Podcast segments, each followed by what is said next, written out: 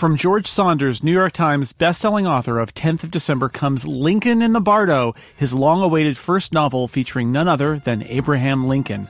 A moving father-son story, Lincoln in the Bardo breaks free of its historical framework into a supernatural realm, both hilarious and terrifying. On sale now, published by Random House, available wherever books are sold.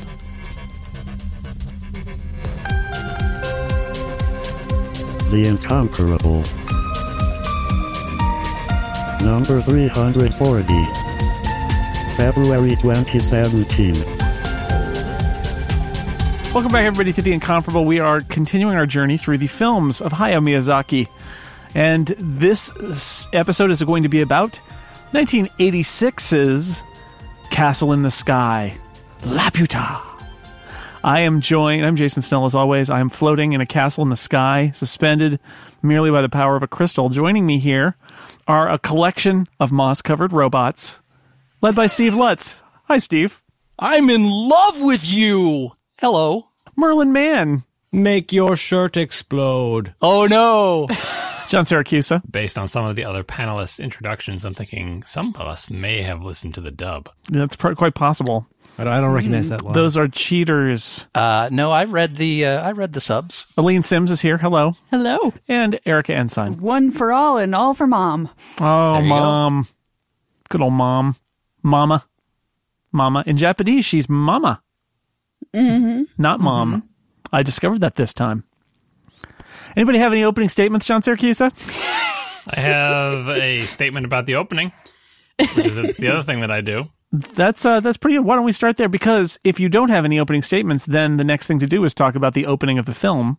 So that's pretty Seems much perfectly a, reasonable. An opening statement. Yeah. Go ahead, John. So I'm pretty sure I talked about the opening of this movie in other episodes of The Incomparable, maybe in... Uh, the Miyazaki survey course that we did. Yeah, the, the only um, two-person episode of The Incomparable ever. You and me, John? Yeah. Refresh our memory from episode twenty-two or whatever that is. It was The Incomparable, number eighty-four, March twenty twelve. Uh, the opening of this movie is my second favorite opening, uh, second to the Nausicaa opening, and it is very similar to it. This movie is very similar to Nausicaa in many superficial ways, uh, and that this... Uh, It opens with an action sequence, and then there are there's a montage with uh, stylized sort of, not title cards, but like animations that are done in a different style than the rest of the movie. In the right. same way that you have that you have that montage animation at the beginning of Nausicaa, and you get the the theme music from the movie playing over it. Um, and I love that. I love the sort of I'm going to give you background on the world wordlessly with some music, but this one uh, bookends it with the, the action sequence in the beginning, which is, you know, frames this movie well and says this is going to be, this is the kind of movie this is going to be. And of course, our hero falls from the uh, airship, and then the montage plays. And then when the montage is over, they cut back to our hero still falling, because of course she's still mm. falling. We saw her fall, and uh, rather than say, uh, and she falls to her death, it's like, nope, she's still falling. She's unconscious and she's dropping through the sky, which I think is one of the most dramatic sort of reveals and intros to the movie. And it's, it's brave and interesting, and it's, It's something you normally don't see. Like, uh, even if they were going to have the hero fall in the pre-credit sequence in a, a more conventional movie, especially an animated one, you would resume to find her on the ground, and you're not ha- sure how she got there, or at the moment with the crystal reveal, rather than just showing the, the seemingly lifeless, inert body hurtling downwards, which is... Straight down, head first. Mm. Right, which is very dramatic for, for an animated kids film. And I think overall, this movie, as shown in this very opening sequence, dances on this weird line between cartoon physics and cartoon violence, mm-hmm. uh, you know, where there's lots of shooting and guns, and they're pirates and they're slightly comical, but they're using realistic weapons, and there's a little bit of an edge of danger. It's like, it's three steps above G I Joe, where everybody ejects just in time and nobody actually gets hit by bullets. But it's, it's, uh, It's like a realistic, the, the drawings are all realistic. So I think uh, the opening of this movie definitely sets the tone for it, and is is one of my favorite things. And I think I may like the opening better than the rest of this entire movie combined. So we can oh. just sit here and, and dwell uh, on that for a while. I agree with everything John said, except for the unfortunate fact that we start with the pirates, and therefore we get Joe Hisaishi's pirate theme, mm. which is really not good. is unbelievably eighties, very uh, kind of jarring yeah. synth music. And it's possible to have synth music that has kind of an epic feel to it that feels lush. And this particular theme does not. It's uh, it's it's kind of a dull thud of of a music cue, which is unfortunate because all of the, the orchestral stuff with the opening theme and everything else is really beautiful and well done. And this just sticks out like a sore thumb. And unfortunately, it opens up the movie. Also, your first impression of this film is, as I wrote in my notes, a clown and some guys in jumpsuits take over a Zeppelin. It's got that Castle of Cagliostro kind of feel to it. I know we haven't done that one yet, but it's in that vein of like sort of nineteen thirties or forties stylized cartoon. Like all the characters, they look more or less human, but they sort of do squash and stretch as if they're Looney Tunes characters in many regards. Like even when the door is bursting in, when they come through the door, the door bends and bulges mm-hmm. in a, in a cartoony way, but then shatters into realistic looking fragments. It's this weird, yeah, this weird balance between. If you take any individual grip frame, you're like, this is a realistically animated movie. But if you happen to catch them in the middle of one of their cartoon physics things, it's it's strange. So the pirates are the same way. They are both brandishing semi-realistic guns with bullets in them, but totally comical. And and the the audio impression that I get, yes, the pirates are goofy and you have that, that stuff in the beginning. But the, the sound that opens the film... Uh, and the theme, I think, that opens the film is yeah, basically Miyazaki loves flying machines, mm. and his flying machines make weird noises. Like the mm-hmm. sort of the rhythmic buzzing and whining of their strange bird-looking ship and the, the little insect things they're flying on. This mm-hmm. could not be more Miyazaki, you know? Like, it's just very yeah. wacky. Yeah, my first note is all airships all the time. Yeah, so true. So true. Um, I love that opening sequence. I love the woodcut kind of style of it. I think it's yeah. I, not only is the music good, but I, I just love the, how, how the whole thing looks. I could watch that again and again on its own because I think it's really beautiful. And uh, and I'm I'm a, a sucker for that kind of like change in art style in an animated movie. And uh, and that's a great one. I love the I love the whole opening sequence. It's beautiful. Now, I assume the change in art style is because we're seeing kind of a montage of what has come before. At least that's what I got out of it. The images yep. shown there is that that's the build up to the building of Laputa, and uh, and the end is they have returned to Earth on their giant spaceship, which looks like it crashed. And there's tons and tons of people streaming out. And then we're back to the pastoral scene.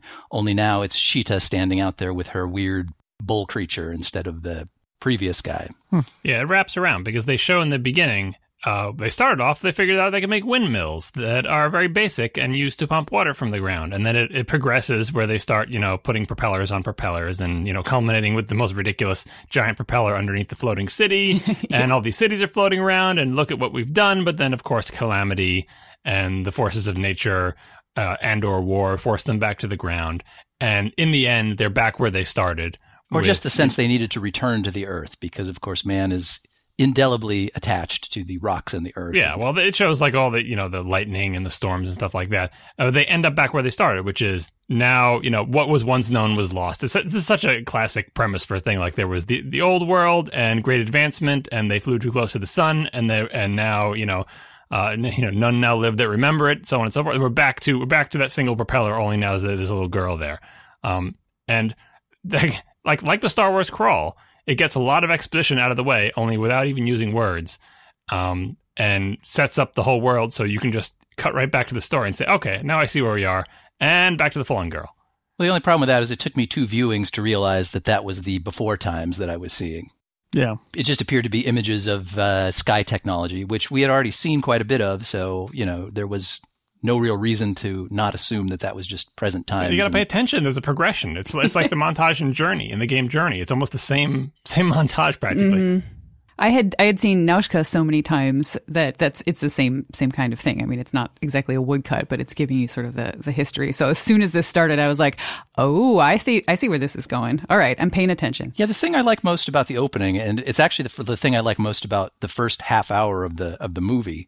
Is the way it kind of toys with your assumptions. Because the first time through, I just sort of assumed that uh, the the man that Sheeta was traveling with in the glasses was her father. And mm-hmm. the, the pirates mm-hmm. were straight up the bad guys. And I I didn't mm-hmm. notice the subtle touches, like how she's refusing her dinner. Yeah, he, he puts the plate mm-hmm. towards her, and she just turns the head. He shoves it, like very subtle animation. Again, in yep. a movie where things get completely cartoonish very right. soon, and even in that same scene.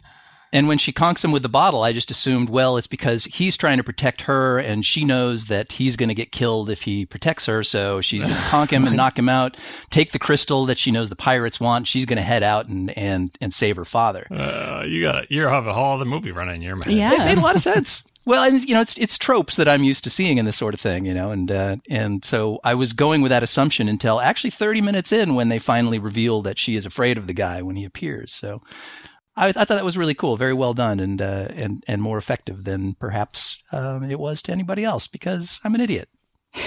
Let's talk about Sheeta for a second because it, you know, the Miyazaki heroines are, you know, so popular in a lot of the movies we watch, and in this one, the first couple times I watched this, I always felt mildly disappointed that she was the, the, the lead in this one is it's kind of a split type thing. I'm not I'm not sure who you can say the lead about, but uh, mm-hmm.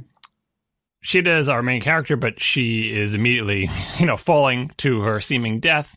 Um, but on subsequent viewings, as I've watched it, I've seen that she does, she actually does most of the things that a heroine does. It's just a, a co-heroine in the movie, like her, her little friend.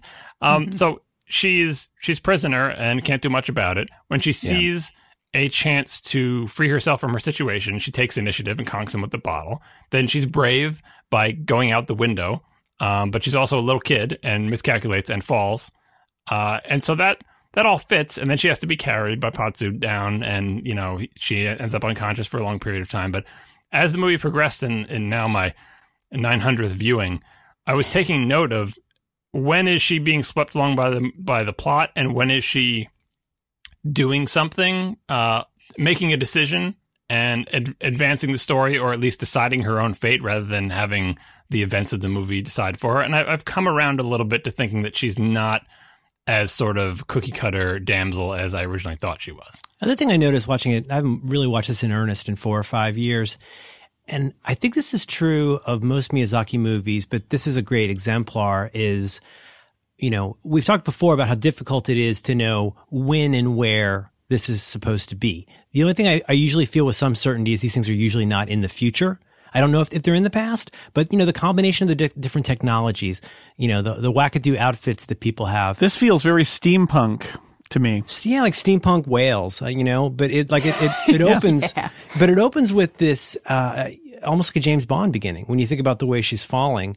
And I, I guess I just feel like it's I, I'm realizing more and more how drawn in how drawn in I am to when these things start. Like I don't want to miss a single detail of what's happening because not only am I trying to figure out who's who, who's who's good guy, who's bad guy, you know what I mean, who what the relationships are, but you know I'm thinking about you know where this is, what parts of this are the magical things, and I I think these movies, and of course then it's just visually stunning, and maybe on top of it all, like I don't think this looks like it's from nineteen eighty-six. It's that's the other thing. These movies, it's very difficult for me to tell you from appearance what order these were made in, and yeah, it's kind of out of time.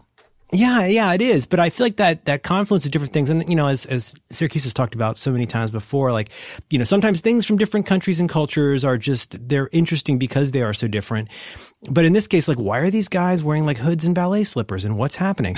And I feel like that makes them that especially attenuates my interest in what's going on. I pay super duper amounts of attention in a way that I may not with with other kinds of movies. That's part of why that supremely eighties pirates theme is so disappointing to me, because it really kind of drops the the, the action right into a specific time period, and I'm intimately aware that it's nineteen eighty-six whenever that plays. I, I'm happy with that awareness. I like that. Yeah, I didn't mind that. I, it, it, having not seen a whole lot of Miyazaki and the few ones that I had, things that I had seen, kind of thinking that maybe it just it wasn't for me. It, I didn't dislike anything I had seen. I just hadn't enjoyed it, except for Nausicaa. And I was thinking maybe that was just a, an outlier. And that was just the only one I liked. Uh, this was the first time that I watched Castle in the Sky. And when it started, it I was just immediately swept up in it. It felt like sort of coming home. It felt like putting on a warm blanket. I was like, this all just sort of feels right. All of the things you guys have talked about so far. And then it wasn't until I don't know, just a little bit earlier today, and I watched this yesterday, that I realized why it felt so comforting. And it was because it reminded me an awful lot of a series called Nadia, The Secret of Blue Water, which starts out with a, a, a mysterious, a young girl with a mysterious past who has a, a jeweled necklace that uh, some sort of wacky, uh, some sort of wacky, they're not pirates. I don't remember exactly what they are, but they're a wacky crew of people that are somewhat funny trying to, uh, trying to catch her. And she meets a young boy who's trying to invent an airplane. And they go on these adventures, only to discover today that it was written by Miyazaki. So no surprise. um, but I love Nadia. So all of those pieces sort of came together, um, and and and it just made me feel kind of at home. And it's it's very, uh, it's a little more fantastical than Nadia is. Nadia gets weird because it ends up being twenty thousand Leagues Under the Sea. Whereas I think this, uh, I, I now prefer Castle in the Sky because it's a little a little less goofball later on.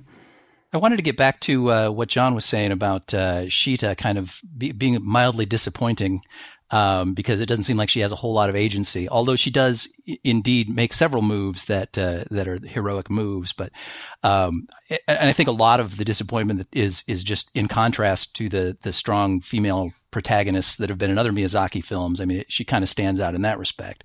But I, I think a lot of that is just because, I mean, this whole thing is so much just a – like a boy's adventure tale, like a Treasure Island, mm-hmm. except with airplanes. Yeah, totally. Oh, sure. And it's so much from Pazu's perspective. I mean, he's uh, he's he's an orphan, sure, but he's got this cool pad yeah, where he's able to the, build the this best airplane. Orphan pad ever. Like, yeah. I mean, and then this really beautiful girl just descends from the sky and lands in his arms, and he's able to save her. And then they have a big adventure, and they fall into some uh, mining tunnels, but they're not really that scary because they brought sandwiches. And then Uncle Pom shows up, and Uncle Pom is this this happy guy. He's just a buddy. And yeah. uh, and then they join the pirates, and then there's a giant robot. And yeah. uh, you know, so much of it is just from that perspective that I think I think Sheeta kind of gets lost in in in the mix. But on the other hand, really the only character in this thing that is a complex, fully formed character is Dola, who is a wonderful character, mm-hmm. and, and very, uh, very nuanced. So I think that somewhat makes up for it. Yeah. The, speaking of that, that opening sequence with his house and her finding it, like they spend so much movie, so much time, and Miyazaki always does. He'll spend all the time in the world just establishing atmosphere and whimsy, like Patsu fixing the machine, getting meatballs for his boss, the unconscious Sheeta is up top and he's running around doing his job. He, you know, he, you learn that he, you know, that he's a kid. He's got to work. He's got to work hard. Everyone else has gone home. The economy's not that good. Yeah, the miners are talking, coming up in the elevator and all of that about how they're going to run out of stuff in the mine. Yeah. Learning to work the break. Then he goes back to his house and it's all foggy in the morning and he lets the doves out and plays his trumpet. I mean, it's like yeah, the right. whimsy is just coming onto your head. It's like unbelievable. Do you think the town appreciates that trumpet playing, by the way, or do they hate the orphan on the hill? Well, that's why they sent him to the hill. Yeah. yeah. And take your trumpet with you. Yeah, and he jumped. He, he jumps off with the crystalline. Like, here's the thing about these two characters. Like, they're, you know, this is an adventure movie, and the characters aren't that complicated. But f- for the character, for the traits that the characters have, Patsu and Sheeta, they are good-natured, like chill people. Basically, like they're both of their personalities. He's a bit of a goofball. She's generally nice. They both have grit and determination, but neither one of them has the complicated character flaws of, I mean, I guess of an older person, I suppose, right?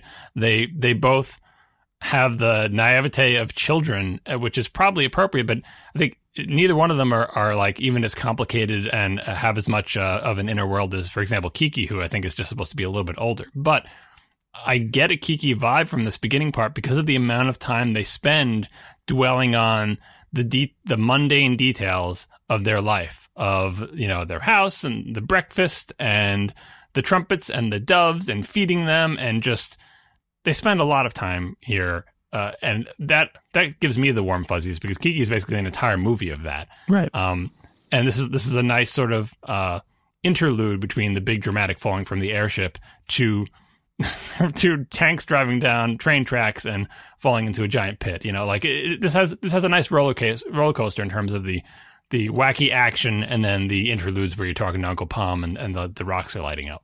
There's there's another part uh, that is I think runs through somewhat through the movies, which is uh, you know, obviously it's a movie. There's events. We are we are seeing the action happening, and part of that is the pacing, the storytelling, all that kind of stuff. But if you think about a lot of the characters, especially the kids in his movies, think about what their life is like all the time when they're not doing that action. You might imagine a pretty lonely kid.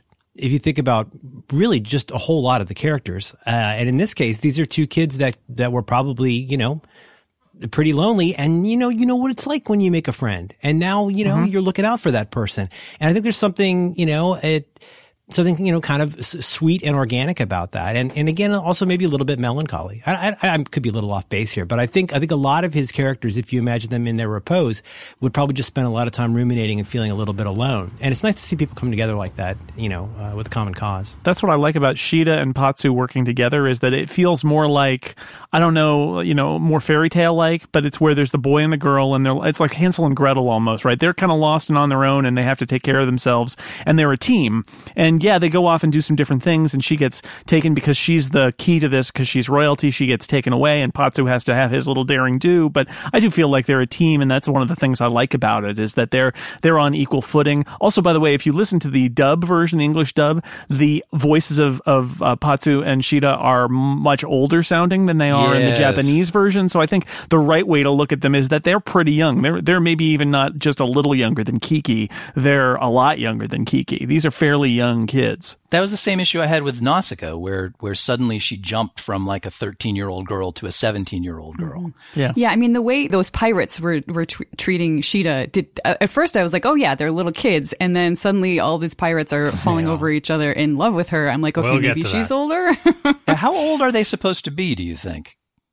Because based the on the pirates? voices, the Japanese, no, the, the kids, because based oh, on the, the Japanese voices, I assume yeah, maybe twelve, eleven, twelve. yeah. Yeah. But obviously the, the English dub suggests, and perhaps that's just because of the pirate scene later, that suggests that they're a bit older, but they they sure don't look it.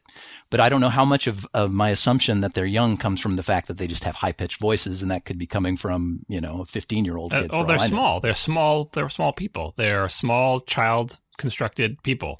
You know? That's certainly how they seem. Yeah. Yeah. I was thinking even maybe like nine. That could be. Oh, wow. Yeah, sure. I was thinking they were really, really little, but then, you know, as we will discuss, some things that happen later made that really creepy. So, also, also the idea of a nine-year-old just living all by himself in a, in a house, taking care of himself. Well, that's that's part of the melancholy. Like you're True. It's supposed to be an James and the Giant Peach kind of thing. Mm-hmm. Yeah, yeah. Sheeta, when her parents die or whatever, she just has to keep staying on the farm and taking out the yaks and, and you know doing all the stuff. And and Patsu doesn't have parents. He's he's got a he's a kid, but he has to work, and it's hard being a kid who yeah. works. And he works hard, and he lives by himself, and he makes his own food, and he takes care of his own doves, and like that's the world for, you know, this this is kind of a fallen world where the the ruins of the past civilization are there. If you look at where they're living, they're kind of living in like a crater, and you can actually see it at various points. There are like like impact craters all over the ground, like old impact craters, whether from meteors or from bombs from the past civilization or however that or falling that went cities down. Yeah. yeah, so true. it's t- it's a tough world for everybody, and that's randomly part of the thing. fired like, off weapons from sky fortresses. Could be. Yeah, they live they live in a tough world, but they are both of these characters are cheerfully determined to do whatever needs to be done. Well, I think a lot of it just comes from that whole adventure tale view, from the childhood view. Anyway, I mean, it's. You know, you're sitting around fantasizing, well, you know, if I could get rid of these idiot parents of mine, I could live in a hut somewhere. And have and great I would be adventures. Completely self-sufficient. And I don't have to worry about anything like building or purchasing a house. One would just appear for me, and I could live in it all by myself. He's wistful, though, because he, he misses his dad and his he's his his project. Like you say, all oh, these kids must be lonely. Patsu has a project. His project is to build a plane and to prove his missing or deceased father right. That, you know, this picture he took that everyone said he was crazy. Like, he's, you know, he's he has something that he's trying to do. We're not quite sure what Sheeta's doing, other than she was just hanging out on her farm in the absence of her parents and got stolen. Right. we, let's talk about the pirates and the pirate chase. One of the things that happens. So after after we have our moment in the uh, in the mine and all of that, uh, one of the next things that happens in this movie is this big pirate chase. They come down on their bug flyers. There's a chase through town. It leads to a uh, a, a chase, a train chase. Uh, and then and then the, the it becomes a three-way chase, because then the army is on the train tracks, and then the pirates are kind of battling the army, and and the, there's a crumbling bridge, and and you know it ends with them falling from the the crumbling bridge uh, that they're dangling on, and of course they float down, because as we saw in the opening sequence, if you've got that crystal, you don't fall to your death, you float down. But I love this whole thing. I I love this whole thing. The the train chase, it's great. It's a great action sequence where they they're coming up behind them, and they've got the extra cars, and then they try to uh dis- disconnect the cars so that they'll hit them, but then they push forward, and then they have to try to put the brake on in order to to delay them further, like all of that. And then also the, f- also the way they the way they frame it, where like there's the great there's the slow motion chest thumping fight scene that has all the sons interested, yeah. right, where they're bursting all their uh their shirts. Yeah, I, we should talk about that. Was so great. But yeah, mom, mom gets the binoculars and is, and she, they're all wanting to watch the fight. She, there's a wonderful shot that kind of frames this, the beginning of this, where she's at first starts out looking at the front, right, and then she slowly turns and looks down. She's the smart one. She figures out that they went out the back door, and that kind of frames the beginning of that. Well, all the sons, like, you know, are watching all, you know, you know what I'm saying? Like, I, I just. And the framing that, oh, the way the tracks are torn up, like, why are they throwing the car off? I'm not sure, but like, it was, it was, it was a great action scene. Again, like something from yeah. James Bond. It was, it was really good. They were throwing those off so they could, they could pull their car forward. Forward, yeah. Yeah. Yeah. Yeah, and they and the army thing is great, where they're like, "Whoa, we can't go there. It's the army, and we can't." Oh no, but then now they're coming, and they go across the other uh, the other bridge. They're running at this point across the other bridge, and uh, the army like takes it out. And uh, uh, yeah, it's all it's all very exciting. Um, I just I, I really love the whole thing. It felt very. It gave me the same feeling that like watching a good like a watching an Indiana Jones kind of sequence makes me feel. It's just it, again, it's adventure and daring do, and some surprises and some interesting acts that the characters have to go through. Although, who builds these trestle bridges that fall apart when a car drives over them? Yeah. There's a lot of damage. That wasn't in the spec, Steve. Yeah, I, I wondered about the physics of those just kind of in general. They seem like they're, you know, like a mile off the ground, yeah. all wood. And I was like, they, they've got to be imbued with some kind of magic to actually be holding together at all here. And they're barely holding together. That's well, true. The other flavor you get from the sequence is when Patsu, like, it, when he's running to catch the train originally, A, you get the impression that he's run to catch a train many times, and it's confirmed when he gets on there, and the and the, the engineer of the train recognizes him. Says, "Oh, mm-hmm. Patsu!" Like like you get the idea, you get a picture of his life, that he is a scamp. He's running around, he's doing his job. Sometimes he catches a train, and of course sure. the engineer knows him because he does this all the time. And that you know that kind of gives a sense of community, that this is in on his home turf, and that's why he's able to outsmart them all, right? Because he, he knows the territory, despite the army and the pirates after mm-hmm. him. Well, and he knows the pirates too. He's the one that announces it's the Dola gang following yeah, them. So yeah. he's he's tied into all of everything that's going on. Finger on the pulse. Do people want to talk about that the previous scene where they're in the town and they're they're the, the pirates come, and there's the, the we have the battle yes. of the people who's who can swell their chests up so that their shirts yeah. are way too tight. What does that prove? It that. proves that your shirt is too tight. If you can break your, they say like, "Hey, do that thing where your where your shirt bursts open." Like, all right, I'll do that. Make your shirt explode. Uh, yeah, the wife of the uh, uh, you know, Patsu's boss, who's the the big strong guy. His wife is there with like a I don't know, she's got like a pan or a rolling pin or something. Yeah. And when the fight's gonna go out, she grabs the the daughter, the the wonderfully rumple haired. Daughter, mm-hmm. right? I love her. The maid. Yeah. Pulls She's her so inside. Cute. And of course, Patsu's next to his boss making his big thing. She comes back a minute later, grabs him, pulls him in too. It's like, this is not, this is, you know, it's another case where they're like, oh, the women have to take the women folk in. No, she's taking the children in. Yeah. And she just yeah. had to take one in. And then she comes back out. Patsu, you're coming. And he has to, she has to convince him, oh, your job is to protect, you know, convince him to stay here, that he's not being emasculated as an eleven year old, that, oh, your job is to, to protect your friend, right? And he's like, oh, yeah, okay, I can do that. And that's another great bit of animation, too, because you, you actually see the thoughts like behind her little animated eyes going, yeah. let's see, I need this kid to stay inside. What can I say that's going to make him actually, aha? You can like practically see a light bulb going off. And, and the way he sort of, when, when in the Japanese or in the uh, subtitles, this, she's saying, it's again, this is maddening how different these are. But she says something like, you know, there's a pretty girl here. And you see him go, hmm. And he kind of puffs up his chest a little bit and like realizes he has a job to do. There is no way I can think of that I would love this scene in any other type of movie than a Miyazaki movie.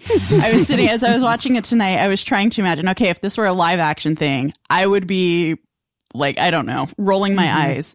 If it were some kind of like Disney movie, I guess Gaston does that kind of, but still not my favorite. But in this, it just absolutely delights me. It is so over the top. And so, I don't know, man preening. And yeah. it's just, it's just hilarious. And I love it so much. And I love Boss's wife. And she's just kind yeah. of standing back there observing all of this. And she's like, I'm not fixing that for you. You know, and yep. I just, it's just so, so many little delightful things that just make me grin every time I see this scene. It's one of my favorites in the movie, actually. And you can tell from his wife, like, again, the wife and the daughter, the rumpled daughter and the wife. You can tell, like, like everyone else in this town, it's a hard life. Like, these yeah. are hardworking people. They, you know, everything is not perfectly clean. They're trying to make the best home they can in what looks like the ruins of a city that they didn't build, built into the side of a cliff. Uh, it's just such a flavor for... for everything involved, even though like that town is not going to be part of this movie for long. Like we will leave this setting, but it's just. Oh, but you get you get so much out of the the community part. Also, we should give a shout out, uh, in, at least in the dub, Tress MacNeille, is that her name? The woman who does all the voices on like Futurama and The Simpsons. Yeah, she's so good in that small role. But also just the way the whole like there's there's a sense of community pride and like wanting to protect. You know, uh, these these people and kind of the honor of the community. So they throw everything at them. Yeah, then the Dola throws a, the Dola gang throws a grenade at them, like a German looking like a like a, like a potato grenade. Masher. And yeah. of course, it's not gonna yeah potato masher grenade. It's not gonna like again totally realistically rendered, but you know that it's not actually going to kill anybody with shrapnel because this is the type of movie this is. Is that everyone will see it and go whoa, and yeah. then run away, and there'll be a big orange explosion, and everyone will be fine. Again, this really weird balance with these photorealistic weapons and and nobody getting hurt. Um, and then it ends with like with them all hiding under covers, and you've got the spy planes. Oh, I love the spy planes going around, like the the, the government planes making that ominous noise almost silently mm-hmm. overhead. And Dola, for the millionth time, is the is the smart one. Uh, she she's the one who knows. Stay under cover, and the kids are like, "Oh, the coast is clear. We can leave." And of course, they get trapped. They get caught. Yeah. Right. Yeah, the only thing that bugs me about this sequence is that the the animation on the characters sometimes dips into that anime wackiness thing where I, I guess it might be the squash and stretch that you were referring to before. Yeah, they're like like Looney Tunes cartoons. They're they are mm-hmm. ex- exaggerated. Like they're, suddenly they're made of jello. Yeah, and they're like stomping their feet and weirdly slow motion sometimes. Yeah. Like when they get hit with a shovel, it's like at one third speed with the with the grin on their face. It's so odd. Yeah, like that's. I mean, they they purposely go into it again with the with the punching thing where they both punch each other in the stomach and make big expressions. I mean, you might as well have seen a giant bead of sweat appear on their head. They don't go that far, but like. A lot of the anime tropes come in, and they'll slide right back to completely, you know, realistic sort of Kiki-style animation for other sequences, like when they're having lunch in the tunnel. But when it comes to the action scenes, suddenly they become uh, made of rubber again. So they fall down in in the uh, in the pit and and and uh, are saved by the glowing the crystal, and they meet uh, Uncle Pom, who lives down in the caves or whatever. I can't see you clearly yet, Goblin. And and they learn that so um, if they turn off all the lights, the the uh, the rocks down there in the mines uh, glow, and it looks like looks like stars or something. And this is Etherium, the m- material that her uh, her necklace is made out of. But these are just sort of trace amounts in the rocks. I, I I marked down that with all that glowing all around them in this in the rocks, it seems like it seems a little dangerous. Like it's it's it's radium, everybody. It's like no no no don't. Don't, but uh, it's it's okay. It's Run away. The floating city had Etherium. So. Well, that's why they can squash and stretch now. They've been living in a yeah. nuclear waste dump for the last fifty years. Yeah, the Etherium thing, uh, I remember thinking on the first time through that I really liked Etherium because the opening sequence with like the little title cards in the different style showing these ridiculous things, like giant floating, you know, castles in the sky with big lazy propellers. And you're like, those mm-hmm. propellers won't. Couldn't make those things float. That's that doesn't make any sense. Like, why even bother having the propellers? The propellers are practically like, oh, it's not the propellers that are making it float. It's the Etherium that's making it float. The Etherium is magic. The propellers are just there for steering and aesthetics. And suddenly, the world is coherent within within this rule system because none of the none of the rest of the stuff makes sense. And if you look at the modern things, all of the modern devices, they don't have Etherium. They're all they're all dirigibles of some kind. They're all mm. big. They're, you know, lighter than aircraft with a bunch of crap strapped to them because they don't have Etherium. And so all their vehicles look, I mean, maybe not realistic because you have these these hot air balloons or, you know, these helium-filled things or whatever they're supposed to be with tons of iron strapped to it. But, you know, we'll give some creative license. But I like that it is a system that makes sense instead of just saying, oh, castles float and these propellers do it. No, the propellers nah, the, do the it. propellers are there because Miyazaki will put a propeller on any yeah, damn thing. He'll put a propeller on a propeller. Propellers. Yeah. Put it on a bike. Put, I don't care. Put a windmill on a windmill. Put it out in a field and make somebody stand next to it. It's propellers all the way down. We also learned that Sheeta is a princess, question mark, because her oh my god they're both orphans, Lucita. Dead parents, and they're she's a secret princess. It's a Disney movie. I know. Lucita Laputa, she is actually from the mythical but not after all floating city of Laputa. I want to I want to name like a Borges story. That's a cool name. Yeah. Yeah, we'll hear another one of those later. Although a D- Disney movie wouldn't have had the scene where Sheeta is on her farm hanging out with the yaks, the blue yaks or whatever they are, doing her chores, right? And then, like, the, again, with the realistic framing, like, this is right out of, like, an adult movie. The the beautiful hill and the four men walking up from the distance, and that's all you need to see to know she's being kidnapped by men, by serious men in suits, right? Well, I, you kind of need the part at the end where Patsu says, so you were kidnapped? Because I didn't get that at all until he said that. Right, but they don't, they don't go through the kidnapping scene. They don't see the struggle. It's just in the distance for uniformed men walking up and her looking at them. It's like, ugh. We don't need to show any of that nastiness, just like we didn't need to show the uh, Colonel Thomas Dolby get conked on the head with a wine bottle earlier. We cut away from that. That's right. The uh, let's see. So so now we know that she's got her uh, her her royal lineage, and that uh, Laputa, the, the that uh, Patsu's father insisted was real, is real. Um, Can we talk about Uncle Palm for just a second? Sure. At first sure. I was like, he's really cool. And then I'm like, wait, is he actually Gollum? Take away the precious. I don't want to see the precious. But he, he was it's, right. all, it's all that radium. That radium yeah. screwed him up. He's got the Marie Curie problem. That's right. Okay. He, he sees goblins and he talks to rocks. Something's wrong it's with so Uncle powerful. Palm. He's used to low levels of Etherium, and that is just, it's too much. He can't even take it's, it. Mm, it's too strong. But he is, he's like, he's like reaching for it and his hand is shaking and you're thinking, oh, he is golluming. Yeah. Mm-hmm. But no, he's just, he's a, he's a friendly old talking to rocks guy. Yeah. He's not all there, but he's, uh, he's a friendly enough dude. So when Muska gets Sheeta, one of the things that happens is there is our first view of a robot. That is the coolest robot design, by the way. Oh, I love it. I could not love that robot more. Yeah. I love the kind of flexible uh, mm-hmm. design of the arms and the super long arms that turn into wings. It, yeah. It's just it's something super creepy and cool about that. Although he does kind of look like he should be standing out in front of a car dealership. They have a giant size one in the uh, the Studio Ghibli Museum in Japan, yeah. like a, a full size metal statue of it. And it's very impressive looking. Nice. This, this whole setup of like where where they get kidnapped to, like this. This sort of castle slash military base, such a great look. It, such you know, sort of exaggerated medieval castle mixed with like World War Two bunker, and and Patsu is in the in the the little dungeon where the door is two feet up off the ground and tries to squeeze himself through like the little archery slit that leads onto the parade grounds where the soldiers are marching. Such atmosphere again, t- total total remove from like the weird mining town and, and, into this. Um, which we will soon see wrecked in another great action scene. But I, I just love, I mean, this is this is the thing we talked about before, like the combination of multiple uh, Earth cultures from the past, as as inva- imagined by Japanese people, is uh, always delightful. Yeah, I agree. And I do love this robot. Um, one of the things about the robot design that I really like is that I think when rendered, if you rendered it realistically, you would entirely lose...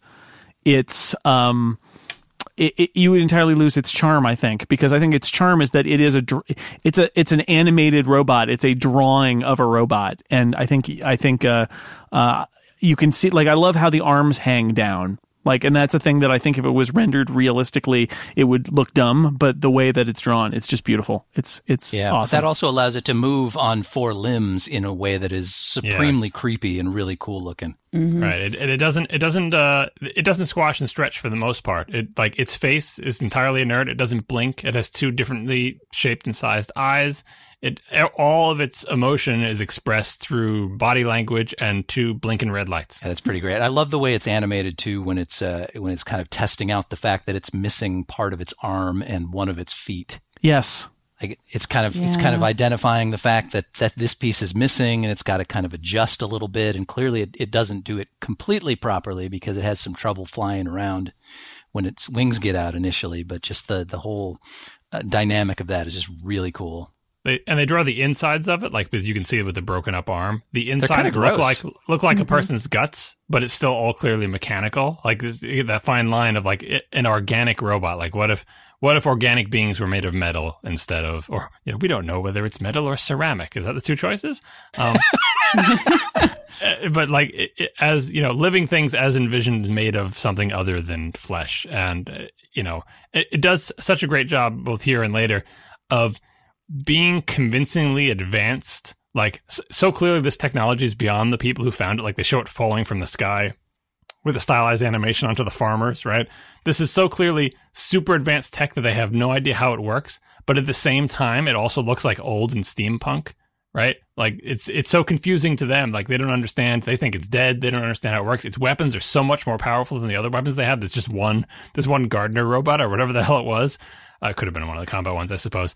But it doesn't look like it's not, it doesn't look like all techno metal, like sci-fi future as we would imagine. So to us, it looks old, but to them, it's super advanced. I love, I love its near indestructibility and, and the havoc it wreaks on the entire army. This one poor half broken robot.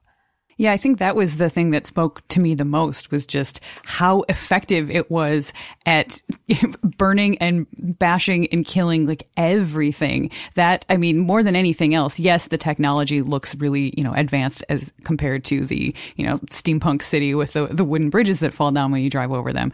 But the fact that all it had to do was just basically point its little head and shoot its laser beam out, and just suddenly things are erupting into flame.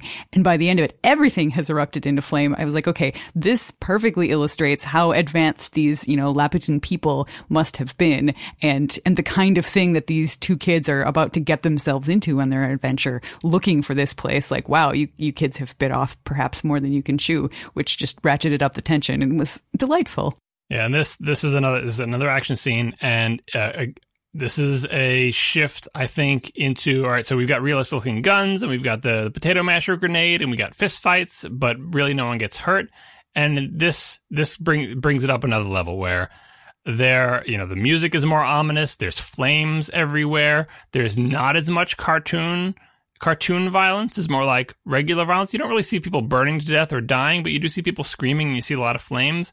And for both of my kids, this was a very intense scene. And the first few times my daughter watched this movie, she did not make it past this scene.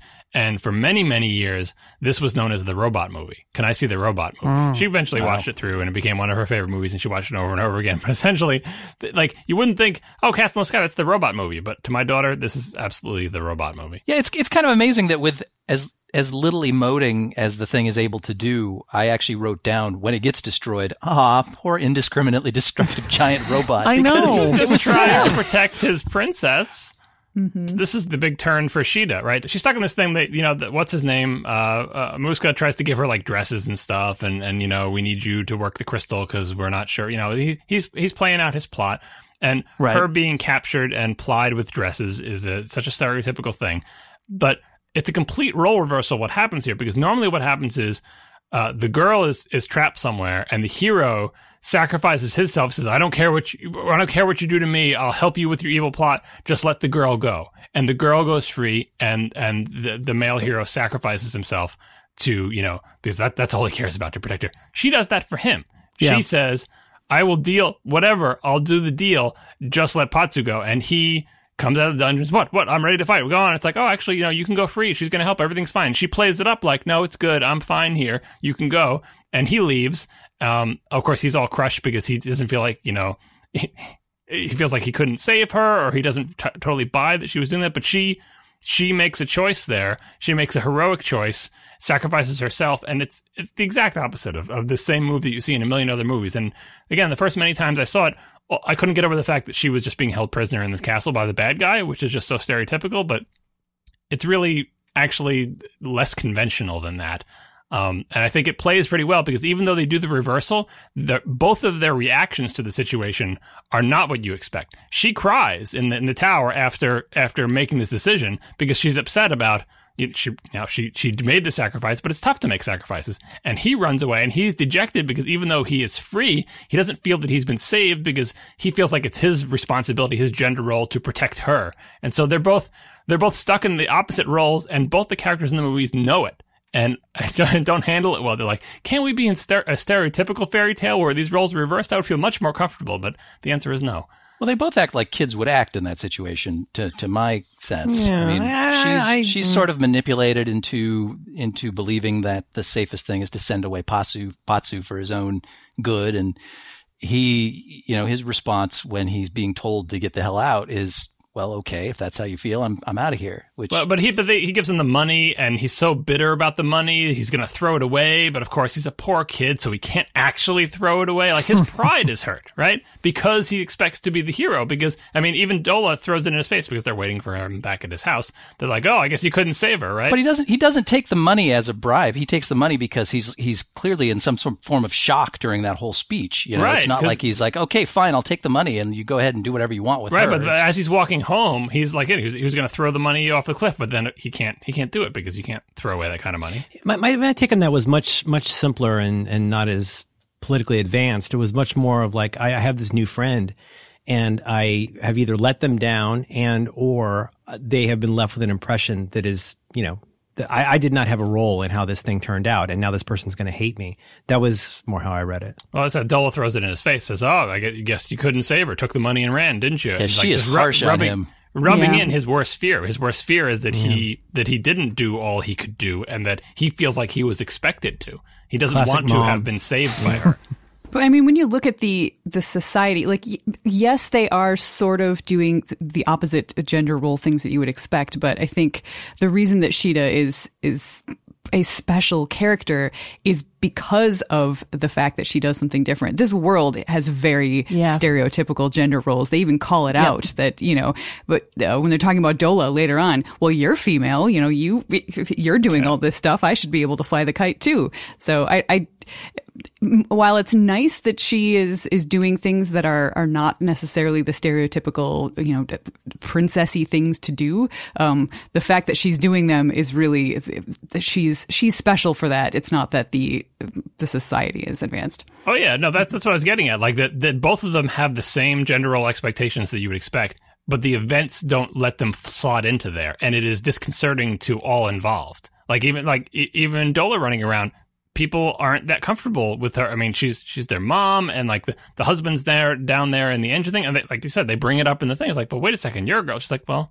Yeah, I guess like the, they are against the structure of, of the rest of the world, and it is uncomfortable for them. They are, they are people of their time and place put into situations that, that don't fit, which I think is the best thing you can do in these type of movies, uh, rather than just pretend. I mean, e- even Nausicaa does it, like where she's she is a very mm-hmm. assertive person in that movie, but she is expected to fulfill these roles as the princess, as the leader of the people, as the the the, the you know the girl that all the the, kil- the children gather around. It's I think it, it works better when you show a character doing something different, despite the fact that the entire surrounding world has different expectations of it. Yeah, I feel like in this scene, neither one of them has any other choice than to do what it is they do. So I'm not sure that you can really put a whole lot of Uh, you know, agency of them, you know, of changing up gender roles or anything of that sort. I mean, what is she going to do? She's clearly surrounded by a bunch of adults who can basically tell her what to do and shoot her if she gets out of hand. And he's in the same boat. I mean, he's just been released from a dungeon. So, well, it's, go back it's, it's a scriptwriter, and, and and what you would expect to happen is he breaks out of the dungeon and saves her, and they make their escape. Perhaps, I guess. One of the things that I like in here is that uh, in this section of the film is that we've got this idea that uh, the secrets of the floating city have been passed down from generation to generation. Um, using an it's an oral tradition, because it turns out that that Sheeta knows secret words and phrases and poems that have power when combined with the crystal, and uh, you know she uses the the that to uh, uh, awaken the robot. And uh, later we see more of that. I think that's kind of fun, the idea that, that you're uncovering her legacy. And it's not just that she's discovering that she's royalty on this uh, on this floating city, but th- that some of these funny things her grandmother told her are actually like super important, powerful, secret things. I think that's very cool. That brings up another question I have about the uh, the subtitling, because the way it was subtitled in the version I watched, she refers to the, that as spells. And I mm-hmm. always thought yeah. that was very yeah. weird that her grandmother's teaching her her s- spells, it, it, is it different in a different version, or is that actually the closest thing they could get? No, I, I think it says spells because I I bet that is the most reasonable translation of the Japanese word, but sure. I don't I don't think it has the same cultural connotations. Whatever the original Japanese word is, doesn't that, you know what I mean? Mm-hmm. Like it, yeah. A direct translation would be, oh, it's like a spell, but it's not like a spell because when we hear that, we think magicians casting spells. So I'm willing well, it's to. It's also the kind of thing you tell a little kid when you're trying yeah. to comfort them on something. You tell it's a magic spell, and if you say it, you'll feel better. Well, it kind of is. I mean, there is magic in this world, and the, these words. The, you know, this is this is another common thing, like that you learn a song in childhood that turns out to be a special magical incantation, and you know, like this is all straightforward uh, stuff. But uh, yeah, I, I'm I'm totally willing to go along with this, and it's e- e- even though it's a trope, and uh, and spells. I, I kind of like it when I watch uh, Japanese movies where they do the most direct literal translation, even if it seems super weird, because mm-hmm. then I get to imagine that I'm actually hearing the Japanese and I could say, okay, well, don't take that as what the word actually is in English. Just say, like, right. This is their direct translation of what the words were, and then turn that into what you think they were trying to say, like make up some cultural yeah. background mm-hmm. that you don't understand for it. Which is basically what I did. Yeah. Let me do the work myself. I'll, I'll figure it out. I mean, I'm already reading the subtitles, guys. It's not like I just want to sit back and watch a dub. Exactly. I have to go back to the scene where Dola is reading uh, is reading Patsu the riot act for, for letting Sheeta save and, him and eating a giant ham. Yeah. Oh, that made me so hungry. And eating the giant ham, which is also which is also great. I mean, that's not. That lady not knows the, how to open a lobster. You don't always see that from your old ladies, but she's, she's a pirate old lady slash clown. Um, but yeah, I mean this this right here is is the big turning point for the pirates because up until this moment, you know, they're caricatures and they're bad guys, and the thing that changes here is is Dola is swayed by Pazu's determination to protect Sheeta after she's kind of read him the riot act about leaving her. And and she makes out at this point like she's bringing him along just because he can help make Sheeta cooperate. But it's clear from the look on her face that she's actually touched by his his willingness to want to save her. She's the so, pirate with a I mean, heart of gold. There's a, yeah, I mean, there's, there's a huge change that happens here. I mean, it's kind of the hinge point of the movie for me at least. I mean, you can see all that in there. Once you watch a movie, time you see that that's Dola from the beginning, but you just don't know it. They don't reveal. Sure. Like the, the sons are all still goofy, and they're goofy through the whole movie. But she is the smart one. She is the one who understands the the tactics and and knows how to negotiate the battle between the army and the spies and all that other stuff. And there, you know, as we will see in later scenes, there is much more depth to her yes. than uh, than you would think. Well, she has depth, which sets her apart. My memory of this film from five years ago, I had her and her her boys as much more wacky and slapstick than they are. I mean, the boys are wacky and slapstick, and they really like dessert, by the way. They're very enthusiastic. mm-hmm. about I get to lick the spatula. Dessert. But uh, but Dola, mom, mama, is uh, she is a very interesting character and not a, you know, zany, wacky character at all. She's got much more going on, which I really like. Uh, the robot blows a bunch of stuff up, by the way, at about this point in the movie. And there's the army and the robot. And it, the major plot point that happens here is Muska gets the necklace. And they're going to take the their big army airship, the Goliath, and find Laputa. And meanwhile, everybody else goes back with mom and the boys to the, I guess, mother ship, mom's mother ship, her own uh, ship. A and tiger moth. And it's a mom and pop operation, it turns out, because Pop is like tinkering yeah. with stuff in the ship. Dad is a mole man. Stop yelling at me, he says. he's, he's, the, he's the guy from Spirited Away who's down there with the multiple arms yeah, working the bellows. mm-hmm. yeah, it's, my favorite part about him is he has a jug that uh, it, that is apparently named Ben because it says Ben on the side. Yep. Aww. And that, I love that. They, uh, they, uh, all, all of Mama's boys love Sheeta. Uh, they, they try to give them jobs, but the boys are like, hey, I'll, let me help you with that. And also they lo- love dessert. Yeah, well, when you put on gigantic pink bloomers, it makes you utterly irresistible to men twice your age. That's great. That's a well-known pirate trope. Has to put on mom's clothes and like they're the size of a tent. Yeah. yeah. They fit her pretty well, as it turns out, though. But somehow they found a shirt that was a, a little yellow shirt that's perfect, and the, but the pants are not. Yeah, that's Dad's. Yeah, maybe so. And this is where we see those gender roles again, where she's mm. put in the kitchen and yep. is like, okay, you go. You're cooking five times a day. These these boys get hungry. Although she does yep. she does resist in that in that wonderful scene where, I mean, th- this section of the movie is really great because you've got all the climb, climbing around all over this airship yeah. and all of that. But she she where she kind of like refuses and basically climbs up to the top of the airship to see Patsu. She's not gonna she's not gonna shrink from it. Yep. Yeah, although you, in this thing, the dad is sort of the, the you know the sort of cow dad. Like he's in the engine room with his, yeah. with his And she's Jug, the leader of the pirates. His only friend. She's in charge of the ship, but Sheeta gets shoved right into the kitchen. Right. And then and Sheeta does come out again later with with the kite flying thing. You know, it says, oh, you can't do that. It's not, even even Dola's like, that's not that's not a thing for girls. It's like, what are, what are you talking about? You're in charge of the whole ship. She's like, yeah, but she's she's clearly saying that to prod her into doing it anyway. Yeah, I don't I don't know. It's hard it's hard to say because I feel like Dola is a creature of the same society with all these same roles, and she just somehow doesn't see herself. She sees herself as a man essentially in this world because yeah. she's in charge, but she totally accepts the role. She's like, Sheeta, you're a little girl. Get right into the kitchen. Yeah, this is um one of my favorite little moments in this movie is when uh when Sheeta and Patsu are up on the top of the of the ship. Oh, yeah. He's he's he's taken over the watch, and the other guy is a lot of detail here that's really great too. The the, the other guy is waiting, and they tell him to put on you know put on a jacket because it's really cold yeah, up it's there. It's cold up there, and it's dark, and you're alone, and it's windy. And the other guy's like, oh great, you know he's relieved to be off of duty, and then you know she goes up there. And the, the, the art direction of just the details of this of this steampunk uh, airship are so it's so great. And then there's that moment where they are um, up above the cloud layer.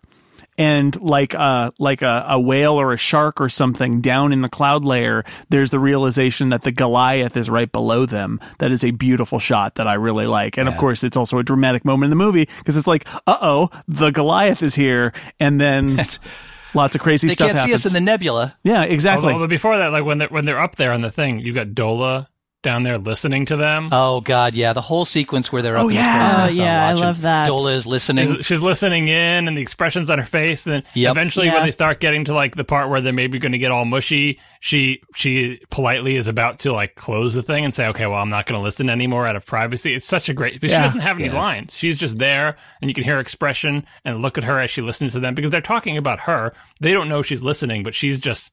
She's just listening to their relationship and what they think of her and everything like that. And eventually she's just like, no, we'll just let them up. But then, you know, then the Goliath comes and the yeah. thing. Uh, that, I think, is what makes it clear that they're supposed to be maybe eleven or twelve or so, because there's so many sequences where, you know, they put on the same uh, poncho or whatever to stay warm, or he picks her up and carries her off to look over the edge on Laputa.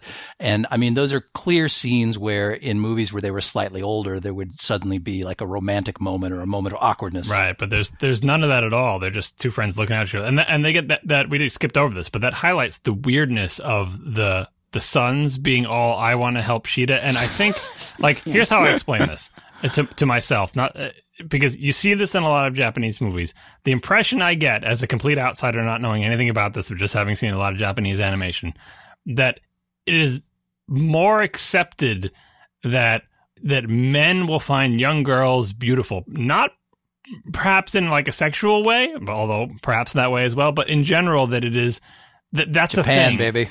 Right? Mm-hmm. And then, so in this movie, for them to be comically head over heels for wanting to go help her in the kitchen, which itself is a funny scene of like everyone wants wants to help out. She was supposed to be the one doing it, and she gets puts it all to work. But the fact that they're all gaga over her doesn't make sense to us from a Western perspective, because we see, we see this and we go, danger, danger. Like, this is not this is not correct or acceptable. But in this movie, it's played as like, well, everybody knows this is a thing, and look, isn't it just... Uh, sweet and innocent, in the same way that the, the two our two leads are just sweet and innocent with each other, yeah. and it is jarring, and it just it doesn't fit into my brain or my expectations for anything, and it's it's creepy. But because it's played so matter of factly, and because I've seen it so many times before, I'm just like, I guess it's, they just think this is okay, and it's just expected. I don't know. My hope is that these guys are actually only supposed to be about maybe seventeen or eighteen themselves, so it's not Does that quite help, so really? Disgusting. It does a little. I mean, it depends on it depends on how old. They're weirdos, and they're not very bright, and they live on a ship, on an airship with their mom. And the only woman in their life that they ever She's see is mom. eleven-year-old. And mom has clearly said, when you get married, you need to find someone like Sheeta right, here. Right, sure, right. Because she's mushy like me, so maybe they just misinterpreted that. Yeah. Well, she failed to mention But they're not that. Very bright. Again, but they really like dessert, is what I'm saying. They're not very bright, but they really like dessert. These scenes really remind me of Futurama with mom and her yeah. three kids, yeah. her three sons. Like, I kept thinking about Futurama, and so I think I have a little bit of that headcanon that makes it okay, because... in Futurama, those kids are really messed up for a lot of reasons. and um, and so I think that I've got a little bit of crossover in that that makes it a little bit more okay in my head. Look, these are pirates we're talking about here. They're not good people. I mean, and again, in the movie, Sheeta is not fazed by this at all. She yeah. is not... She is not intimidated or scared or worried about it. She puts them to work immediately. No, because she sees it as a way to get other people to peel the damn potatoes. Yeah. Right, and she she's and smart. She, she is. She has this daunting task, and she rolls up her sleeves, and she gets to it. And just mm-hmm. her and Patsu are just so sweet together. And again, like there's mm-hmm. never any any romantic tension between them. They are just good friends who care about each other. They never tease you with anything more than that, and it's just so sweet and innocent that, you know, especially from the perspective of a kid watching the movie, it all plays off as perfectly explicable. And I would imagine, although I have not interrogated my kids about it, that they, it hasn't even occurred to them to be creeped out yeah. by the fact that, that mom's, you know, sons are all over her. It's a cartoon and they're goofy, and that's, I just let it go. I just don't think it's that, it's... Well, they're such caricatures. I, yeah. I think that's the, yeah. really the saving grace, is because they're squash and stretchers, and they're clearly not meant to be realistic in any way, shape, or form. Still gross, though. I would say, actually, this is the part of the movie that feels the most, not the most Miyazaki, like it's like the, it's just like, it's Miyazaki gonna Miyazaki here. This is the thing, because it's like the Goliath is there. We've got this kind of like action sequence happening between the Goliath and and and uh, and Mom's ship, and they put they fly up on their little kind of like kite thing that they have. There's the crazy storm. There's clouds everywhere. Incredibly dangerous looking kite thing, like in in the in the realm of like ridiculous machines that probably wouldn't work and also would be incredibly dangerous. Yeah. Hey, there's a there's a totally Especially crazy a storm, storm that looks like a hurricane. Yeah. Why don't we send two kids up in a hang glider tied to the ship? Right, attached yeah. by a rope with a winch. Yeah.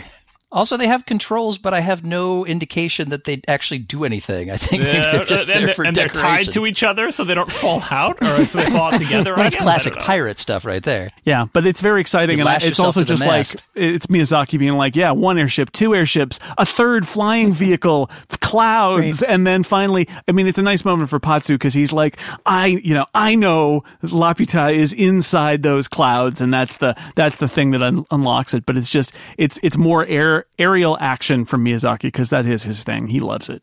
Mm-hmm.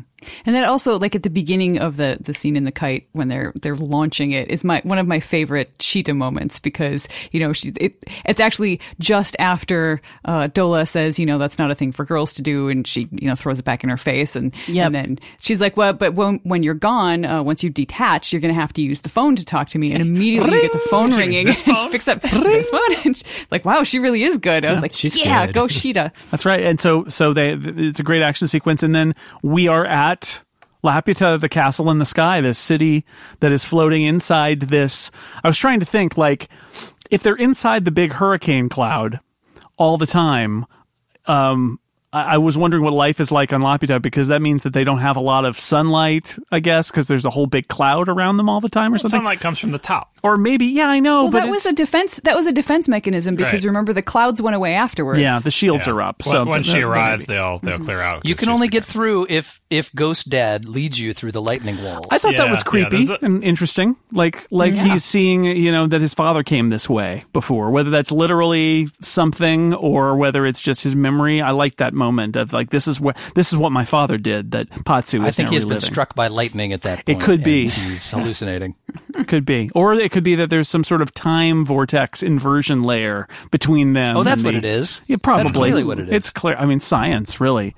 Yeah, um, it's obvious. It's a great, great reveal, because the kite sort of plops down on the little platform, and then the clouds are floating by at, at ankle level, because of course they're up in the sky, yeah. and just yeah. the, the way this is drawn as like this beautiful castle floating in the sky, but so clearly overgrown with everything, and just the birds flapping around and the moss and the grass over everything. It's a place where you'd love to hang out. I like that they have their moment to themselves when we don't think about the fact that Goliath is still out there and the pirates mm-hmm. are. have just been shot down. You know, they've got maybe five to ten minutes to walk around and discover, shock, that a Miyazaki movie has a giant tree at the center of everything. Yep. um, but they have that time when, when we just ignore the fact that, oh yeah, the clouds probably blew away because the Goliath has come in, and uh, there's probably some, you know, some exploding of the city happening But we get that uh, that sort of brief respite where they just get to explore. I think that's really cool. We got the cool. flowers. The, the the robot finds the bird eggs that it has to protect from the mm-hmm. kite. Yeah, more mm-hmm. robots. Uh, that that makes me very happy. They're, they're robots that have been there a while, and they're covered with plants and moss. And they're fuzzy, fuzzy robots. And little fox squirrels. Hmm. Yep, right out of Nausicaa. Yeah. Oh, I love the fox squirrels. This is the scene that every time I watch it, it makes my heart hurt. Um, every time I watch this movie, and I forget, and then I see the scene and my heart just hurts because I know I feel sad for the little robot, or well, the giant robot yeah. that's been alone for so long, and like all of these things that it's taken guardianship or was assigned guardianship or whatever. And then what's going to happen? You know, you know that their environment, even though the garden itself survives in the end, I know the environment is going to change vastly, and all those little robot friends, giant robot friends, fall to their doom yeah. when all of that degrades. And well, it just their little upper level garden stays intact. We do see that as the tree floats off into the sky. Yeah, but it's like it's the sweet moment, but it's, it's like it's okay, Aline. The robot goes on and on cry. and on. He's solar no. powered. He just keeps on going on. I don't know if he's allowed to go up with the trees. It was it's just like you know, in nature versus machines in a Miyazaki movie, always bet on nature. And the next yeah, few hundred true. years, people living in that world are going to be digging up robots, and they're going to like that have landed in the dirt somewhere, and they're going to be coming alive and making friends. Everybody's going to have their own robot. Well, they've they've all landed in that gigantic crater that has been made by the, the mushroom cloud that was... You can order on Amazon, by the way, a uh, a planter that is uh, the head of the, of the robot. And you can plant... But you know, there's a lot of army guys that fell down there too, so whatever kind of destruction was wrought will probably be fertilized pretty well. They all fell in the ocean. It'll be soon fun. Come back. Oh, that's like right. They were over the ocean. That's right. I forgot. They made a point of mentioning that they were over the ocean. Yeah, but falling into the ocean from that height, you're not going to live. No. No, I'm just saying like the ocean will swallow up all the debris. No oh, unsightly, I see the robots, yeah. No unsightly yeah. debris. That's true. Well, no, and there's there's the whole bit where uh, he fires off the massive cannon or whatever it is, and, and mm-hmm. there's a mushroom mushroom cloud, which we well, have to it's have not, in it's not an movie. Anime movie without a mushroom cloud. Come on. Mm-hmm. You got to have it. Mm-hmm. And and it's in keeping with everything else in this movie because it's the boys' adventure tale where bad things don't really happen, or at least if they do, they happen off screen where we don't have to see them. Um, you have to know that that uh, explosion was just over the ocean, so nobody died. It's all good. Except for all the army men who got dumped out of the, the bottom of the glass floor thing earlier. Yeah, but they're off screen. Only bad you know, guys. And they probably, they probably just splashed into the... Into the water. They're okay. Yeah, they they bobbed up and, and went after, after falling three miles into the ocean. Yeah. But this is, uh, I, I do like the, the pause we get. It's very nice. And then, of course, the army is there and, and ruins everything. And they arrest the pirates and they're looting the city. They find jewels and treasure and... Uh, and uh, they're distracted by it because they don't know the true power. Yeah, and the, Muska uh, goes thing. off and, you know, he's our true villain here. And he's got his own plan that he's going to... Uh, that he's going to put into uh, into pla- place. The, the whole thing is beautiful to look at. Every every little bit of it is just beautiful to look at. They have this little beaver creature swimming in the water. When they zoom down into the water that has filled the chasms, you see these prehistoric fish. Uh, echoes of uh, early uh, foreshadowing of Ponyo there, where there's this ancient place where these prehistoric fish still swim. And like two-thirds of this movie, as it turns out, is it, it involves whatever the kids are hanging from falling off. yeah, yeah. This is, the animator's got a lot of exercise making things fall apart into pieces, whether it be uh, railroad trestles or you know masonry or the, things, the bricks or in his house. Yeah, I, yeah. when he when uh, when Patsu jumps over at that one point to the other side, I'll go first, and then it just it progressively starts falling. falling, and he keeps climbing up, and that part yeah. falls, and he just keeps climbing up. That's really great. There, there, I love some of the art direction when they go when they get inside. There's that really weird inner chamber that's all those floating blocks. Mm. There's like a control chamber that looks fairly intact, but then there's this other control chamber that's just like clotted with r- tree roots, and there are bugs and uh, and a big crystal and like a tablet, stone tablet instruction manual on how to run the Castle in the Sky, I guess. But uh, all, so many different environments that are all beautiful and interesting as we go through it's it. The, it's the uh, it's the black stone as spoken of in legend. Surely sure, you've heard of it, of course. So Sheeta is captured. Patsu is, you know, he frees the mom and mom and the pirates and all of that. They Jason, they, you don't want to just skip over the fart joke, Jason. Yeah, there was a fart joke there. Oh, and it's a, it's a pretty good one too, I got to say. Patsu climbs into the window, and one of those, uh, you know, exploding potatoes gets thrown in after him, and there's an explosion. And we see Dola rise up off of the ground, and smoke kind of emanates from around her fundament. And uh, and uh, everybody kind of looks at her, and she says, "It wasn't me," yeah. which is great. That is good. It's good. It's a solid one. This is also the point where I think for me, I kind of uh, Mushka went from a character that I. I probably shouldn't admit this, but I sort of had a crush on, to being like really, really obnoxious, over the top, mustache twirling villain. So yeah, he's killing everybody. Really he doesn't care about any of the people who came there with him. He doesn't care about the army people. He just wanted the machine, and he's yep. willing to kill everybody else. And hey, it's and he gets king. little creepy stuff like, "Oh, uh, Sheeta, you're going to be here with me because we're both royalty." He, he reveals that he is part. He also has a secret uh, Lap- Laputa name and is also royalty. And he is, he declares himself. He literally just declares himself king and starts killing everybody else. Um, yeah, because he's a he's a. No, we never hear what his name translation is. We hear that she's the true ruler. Ooh, the, what true. is it? Uh, Tuel fake yeah. the fake ruler. That's what his name translates to. He won the uh, he he won the electoral college. There it High is. Five. Well, if there if there's a man alive, like the, then the rule transfers to the man, even though she's technically closer to the throne. Yeah, who knows? Oh, is that what it is? Rules. It translates Bigger to army it, diplomacy. Really in charge. It seems if, to me like yeah. whoever's got the uh, got the, the control of the throne room can. Uh, can make it happen, because nobody's really paying attention. But this, we do end up with our confrontation where Mushka's there, and and uh, our two our two kid friends are there. And, oh, I love and, this part. And the, and there's that moment where uh, it's basically like, you know, just give me. He's got the gun that he's used to to uh, to blast open the hole and go in there, and he's got the the crystal, and Mushka wants the crystal, and there's like, give me a minute to talk to her, and there's whisper, classic, whisper, whisper, classic whisper. Villain error. I Never know. Give anybody. Yeah, oh, yeah. yeah but he's what got he's got a gun One. and. Minutes. The crystal, right? So there's this, it's Ugh. sort of like a standoff. He's kind of got to give him that, and he's like, all right, then we'll do it. And of course, that's the uh, the secret plan, is that she's going to use the the spell of destruction, the right. incantation, which Balus. turns out to be a very short spell. It's a very short yeah, it's spell. One word. It's like one it's word, one word. Yeah. Right. And also, like, it's one of those things where, like, what exactly is the purpose of the spell that destroys the entire city? Like, I know it's the spell of destruction, but like, it's without any more context, the entire like, city. Like, is this the spell that fires the big weapon that makes the mushroom god? No. This is the spell that destroys the entire thing you're currently floating on. Well, John, you and, have to have a spell of destruction if you're going to have a spell of creation. It's just how it works. Wow. I think it's that... Uh, aloha.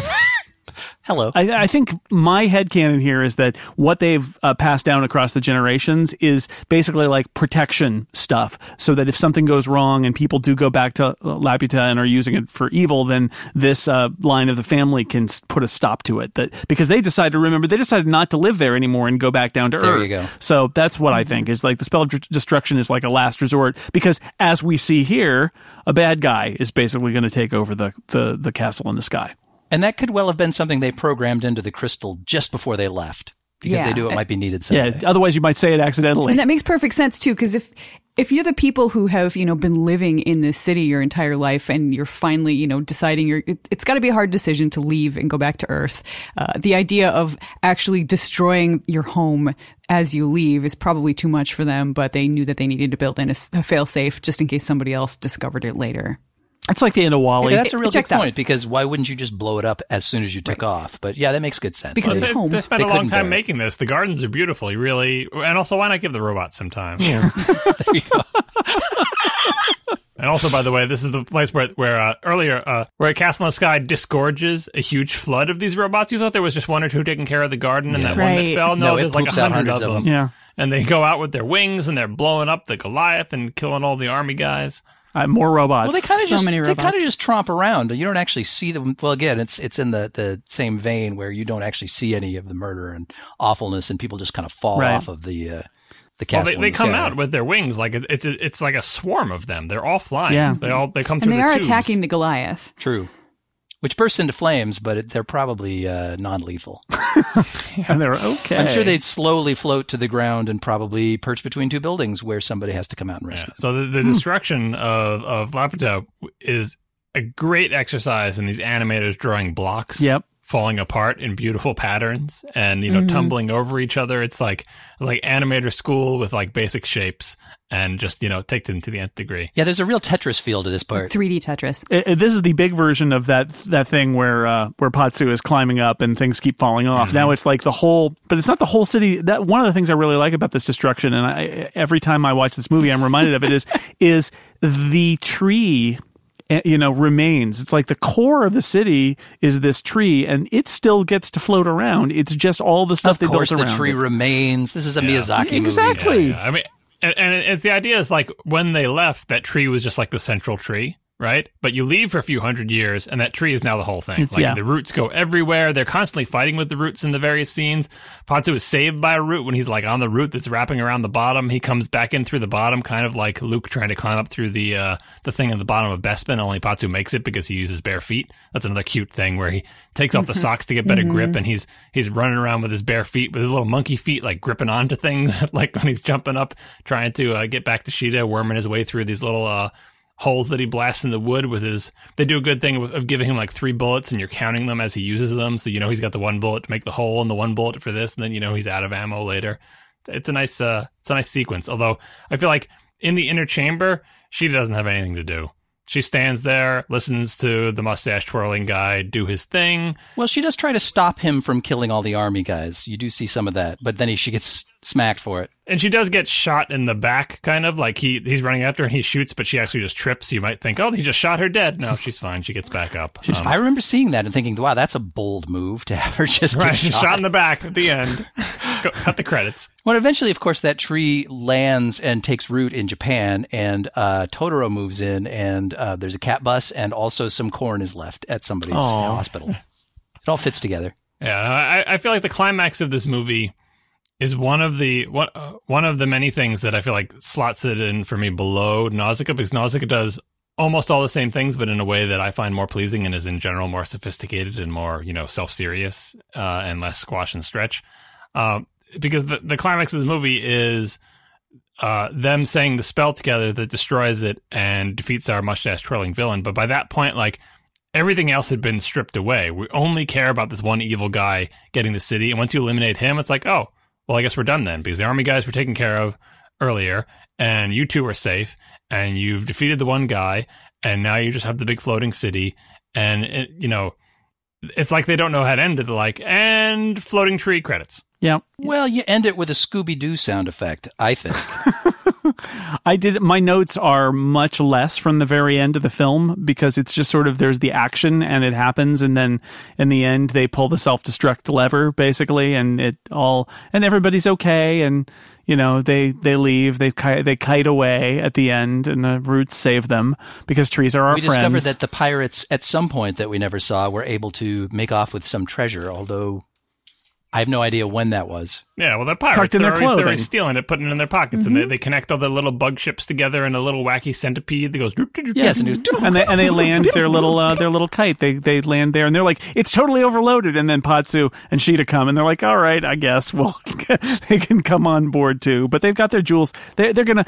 Uh, what I like about that is like we've come to like the pirate family, and here it's like they're gonna be fine, even if even if Pop yeah, kind of yeah, lost his ship. ship. Yeah, yeah, because yeah, they got right. all those jewels and stuff. They're gonna be fine. They're, It's all, Pay no it's mind to the fact that the mining community from which Patsu hails is running out of mining things and is probably going to starve to death. That's a different movie. Yeah. We should ignore that. All of the that glowing stuff was causing uh, terrible environmental carnage, so they really needed to stop yeah. mining it.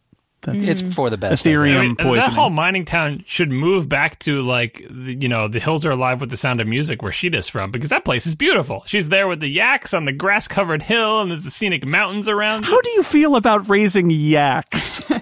Whatever she's doing, she was able to support herself, and it was way nicer than this crater-infested gash in the earth filled with trains. Yeah, maybe maybe that's where they'll end up. Maybe that, that's where they'll end up. Well, so this is the this is the end. Yes, trees are our friends. If they save the day, a tree is floating in the sky. Perhaps there uh, is a Totoro living there. From the usual Miyazaki yeah, movie. Yeah, I know, exactly. All right, so there's some great things I got to mention that I did not feel like interrupting the flow of the podcast with. Little details that I loved. Um, there's the bit where Sheeta is descending from the heavens and her body suddenly regains gravity. Yeah. That is yes. the greatest, heavy. most visceral so animation I have seen. You can oh, feel it. That's very, very cartoony. I saw that he's coming. Bending his knees, and he's so like, ready yeah. for it. But it's like, you know it's about to happen. Yep. You know, you see right, the, right. the crystal suddenly dimming, and then yeah, suddenly yeah. all of her weight lands on him. And I mean, as ridiculous as his his response to it is, you can feel that when she when mm-hmm. she suddenly gains weight. It's crazy. Uh, you, got, you got the thing where he's working the brake. It, like, says, oh, you get to use, to work the uh, the thing for the elevator, right? And he's, you know, this is like maybe the first or second time he gets to work brake! the thing for the yeah. elevator. So he's there concentrating, and he's doing it, and his little tongue sticking out of the corner of his mouth. But then he gets distracted by just seeing her feet up at, you know, because she's still up there on the platform, and he yeah. just looks up at her feet for a second. And I said, whoa, I'm at the brake. Lots of, there's lots of subtle moments in there that, you know, that you'll see it much more in, in, in uh, later movies where they don't, well, they that, don't oversell it. That whole thing is great. Because it's like, oh, yeah, a girl fell from the sky earlier, but I got, I've got a job right. to and do. He, try, he keeps trying to tell his boss that, but boss, the girl, he's like, yeah, yeah, yeah, steam Whatever. Down, blah, blah, blah. We're all going to starve. Uh, I got things to worry about here.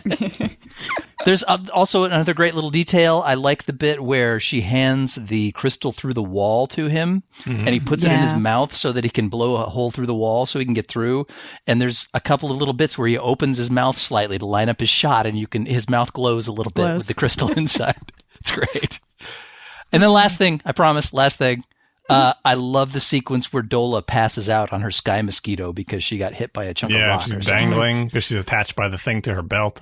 So good, and he's got to reach around her, and then of course she yeah. wakes up at the exact right moment and puts one hand on his head and then reaches for the control with the other one. And she, she's got the broken goggle, like the glass tinks off of it and just floats right. away. And it makes that noise that only anime movies make. Yeah. Miyazaki's flying things make that noise. Uh, Nausicaa's wing made that noise many times. So I'm interested what everybody overall. So we heard from John there how he ranks this. Uh, you know, in, in terms of Miyazaki, at least we know, John, that that it's it's uh it's below Nausicaa for you. Yeah, it, it is is a uh, like it does so many things that Nausicaa does. Like, I'm not gonna say it's the same movie because it's clearly the settings are different, but it is it is the, in the genres of Miyazaki movies. There is the the the wacky kids movies, which is a whole section over there. You've got the latter day, uh, a little bit more artsy, wacky kids movie like Howl and Spirited Away and stuff. And then in in the eighties, you have these movies that are like adventure movies with varying degrees of seriousness. And among them, Laputa has many things going for it. I love the music. I love the opening sequences. Great things in the middle. But overall, it feels less sophisticated to me than Nausicaa. La- Nausicaa feels more fully realized, and I feel like the story has a more satisfying climax and conclusion. And uh, most damningly, this movie does not have a post-credit sequence that shows me how everybody ended up in a bunch of cute montages. I need that. Well, I need John, it. The only thing that matters is how the tree ended up. You should know that. No, I do not care about the tree floating above. You get to see the tree the... through all phases of the day mm-hmm. and night. Yeah, with floating above the, the cartoonishly curved earth. So this one, I, I feels more like a trifle to me. And if this was the only one that existed, I would love it. But when Nausicaa's there as well, I feel like this is just, you know, poor man's Nausicaa. Wow. Yeah, I kind of thought that the tree was going to die at the end because it got so far away from the earth. There was no oxygen it's left. Fine. There's plenty of sun. Plenty of well, sun. You don't need oxygen when you got Etherium. Yeah, exactly right. Or propellers for that matter, but we put them on anyway. Or carbon dioxide, I guess. All right, so Steve, what about you? How do you how do you feel overall about Castle in the Sky? Where's this rank? You know what? I uh, I liked this a lot. I thought it was. I just I liked the the tone of it. It was a romp, and uh, Nausicaa is not. I, I actually like this better than Nausicaa because of that. And I also like the lack of complexity. I think uh, uh, it's it's nice to have a film that's just really legitimately an adventure tale. And it doesn't really um, attempt to be anything more than that. No. Um, it, it's strangely enough, it, it took me a little while to get into it. But once I did, I really enjoyed it. But uh, yeah, I really dug it. I'm not sure how it sits with, say, Kiki's and Totoro, because those are kind of off by themselves. They're not really the same kind of movie. Yeah. They're not really even in the same universe. Yeah. And uh, so it's it's hard for me to slot them in against that, but but but against Nausicaa, which is in a lot of ways a uh, very similar movie, I, I enjoyed this more just because of the tone. Erica, what do you think? Well, I've seen a lot less Miyazaki. Um, and previously, Nausicaa was my favorite by like a million, million miles. But I actually think I liked this better. Not by not by a ton. It's it's kind of like just by a hair. But actually, for a lot of the same reasons that Steve said, I just appreciated the fact that this was a fairly straightforward adventure story uh, with with you know, two characters. And that was another thing that I really appreciated, was that we had two characters working together and going on an adventure together. Whereas in Nausicaa, it's mostly, mostly just her. Um, she's, she's really the center of the movie. And while I, I love that Nausicaa has kind of more to say about, you know, humanity and, and that sort of thing. There's, there's, it, it's in Castle in the Sky, but it's more like a hint of it that's kind of in the background, and the, the, the adventure itself is forefronted. Um, and it just, it really felt like a lot of the anime that I have enjoyed, uh, a lot throughout the years. So, I mean, if, if Castle in the Sky is your thing, I do recommend checking out Nadia, The Secret of Blue Water. Hmm. It's thirty-nine episodes, so it's, it's a heck of a lot longer, but it feels very, very much the same. Um, and apparently that's because the idea was, uh, from back in like the seventies or something like that, that Miyazaki was first started working on it, and he ended up cannibalizing it for some of the ideas for Castle in the Sky, and then they ended up doing Nadia anyway after the fact. So yeah, this does feel more like like I can imagine this as a T V show, because it feels like that. Mm-hmm. Not that it's episodic, mm-hmm. but it, when you see right. the characters, like adventure stories lend themselves well to a bunch of, you know, twenty-five minute episodes. Like like Future Boy Conan mm-hmm. is the, you know, the prototypical super early example, and a lot of the A lot of the characters, the ages of the characters, how old is the boy hero in this story?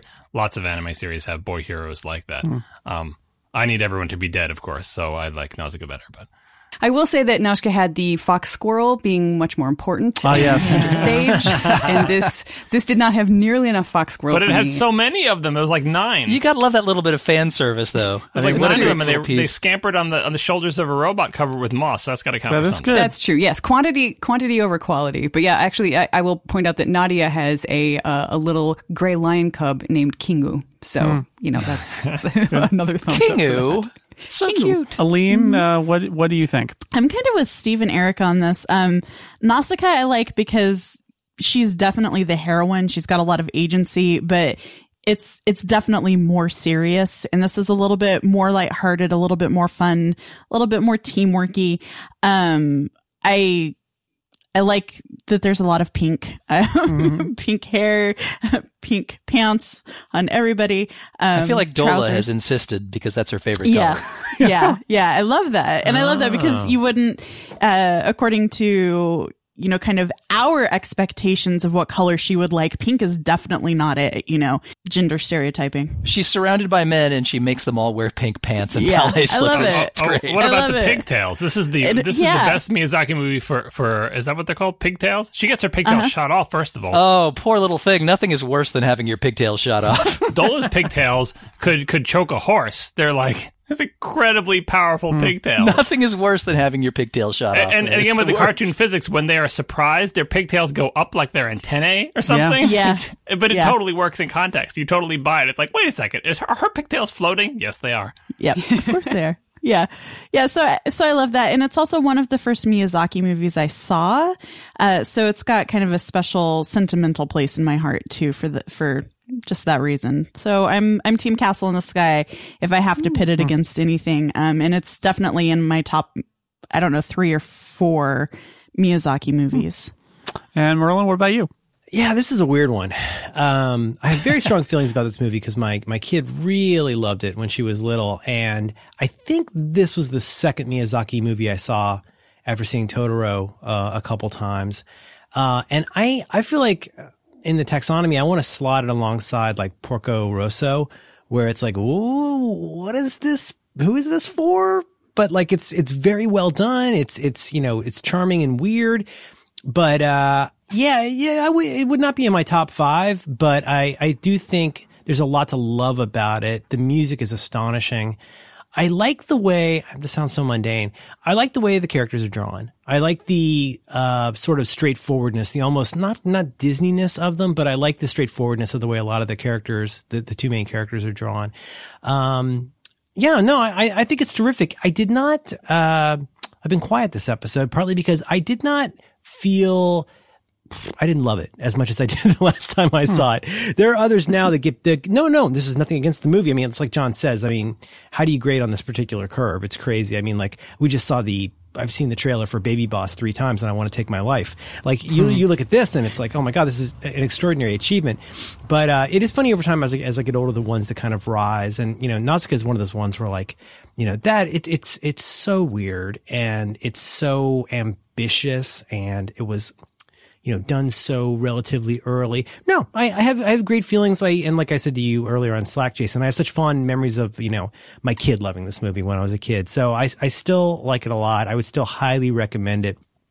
But like, as I'm drawn to the weird Miyazaki, mm. I, I find myself mm-hmm. like just my, my brain is still untangling a lot of things about what Spirited Away, right? Like Howl's, I know a lot of people. Howl's Moving Castle is not a lot of people's favorite movie, but like that movie is it still, brings the weird. It is so weird. There's so much I don't understand in that movie. Like why, you know? And John, John will explain it to me someday why his hair keeps changing. Like, but like I, I just I. When it comes to weird Miyazaki, I like a pedal to the metal. I think I think Porco Rosso a little weirder than this one. Utterly charming movie, uh, but yeah, yeah. I I, I don't want to sound nonplussed because I really do like it and enjoyed watching it, but it didn't grab me as much as it did a few years ago. But uh, I still I still really enjoy it. It's funny. I mean, l- listening to you describe uh, Nausicaa and and uh, and describe this movie, I, I think I I kind of agree, but with a different result, which is um, Nausicaa. You know, it is I, I'd say more challenging. It is weird. And there are there it, it's uh, I can appreciate it in many ways on an intellectual level uh, in a way that maybe I don't Castle in the Sky. However, it's darker and more grim. Yeah, right? yeah, yeah. But it mm-hmm. it it will it's not even close to the amount of fondness that I have for Castle in the Sky. I love this yeah, movie. Yeah. I want to give it a big hug. It is not at the level of Kiki and Totoro because I consider those two of the right. best things ever made in in and set to film. But I put Put it above any other Miyazaki I've seen. I, I I love the adventure story. I love the look of it. You get the weird train stuff. You get the weird airship stuff. I, I think it looks great. It moves really well. Um, it is. Is it light? Is it a little bit of a trifle? Yeah, I guess that's fair, but it's so it's a good, fun. It's a really good adventure story, it's though. So I mean, fun. That's unimpeachable. I mean, Raiders yeah. of the Lost Ark is a really good adventure story, too, and that's one of my fa- one of my favorite movies. I, I can forgive... I can forgive a lot for, for having it be a, a, a, you know, there's more to Raiders than that. This is not, not Raiders of the Lost Ark, but it gave me some of those feelings and some of those scenes. Uh, so I like it a lot, uh, although not at the level of of, uh, of Kiki or uh, or Totoro. I really got to see those. Have you seen Castle of Cagliostro, Jason? No, I have not. Oh, well, I we'll don't see know where it slots. List, but mm. yeah, but it, it, this this is very much like that in terms of tone, but that it, but it, that one is so much more. I'm not going to say primitive, but it's like. like prehistoric. Anyway, it's a weird one. Maybe we'll get to it eventually. Well, this this is a swashbuckling pirate yeah. adventure. Yeah. Do you like Treasure Island, but you felt it didn't have quite enough airships? Yeah. Have we done... Have we, we didn't do Howl's Moving Castle. We have no. not. Mm-mm. Stand by. It's my favorite. It's my favorite. Oh. I wonder where oh, we wow. will go next with Miyazaki Movie Club. It could be there. We could go on a moving castle. It's possible. Let's do Ponyo. Oh, no. Uh, I have things to say about Ponyo. Ponyo. I, I thought it was, I, my, yeah, it's weird, but we'll get there. We'll get there. All right, weird. But that is for another podcast. So for this podcast, I think it's time to wrap up another edition of our Miyazaki Movie Club. And I want to thank my panelists for joining me in this adventure in the skies. Steve Lutz, thank you very much. Yeah, you can't be a sensitive woman like me without learning a few things, Jason. Mm, very nice, very nice. Merlin Mann, thank you. Call me Captain. Aline Sims, thank you. I was going to say nothing's worse than getting your pigtail shot off, but everyone already took that from it. Say it anyway. It's great. Nothing's worse than getting your pigtail shot Yay. off. Yay. Erica Ensign, thank you. More fox squirrels. More fox squirrels. Hungry. And uh, John Siracusa, did we determine if that robot is a robot or not? I think we did that, but I can tell you that if you keep watching the credits, uh, at the end you find out if the tree talks. Oh, that's right in my wheelhouse. Can anybody hear the tree? Is the question. If a tree floats above the earth and nobody is hears it, is the tree it, going through yeah. puberty? Does it make a sound? It says meow in the voice of Phil Hartman. Yeah, meow. And I have been your host, Jason Snell. Thank you for listening to this edition of The Incomparable. We'll see you next time.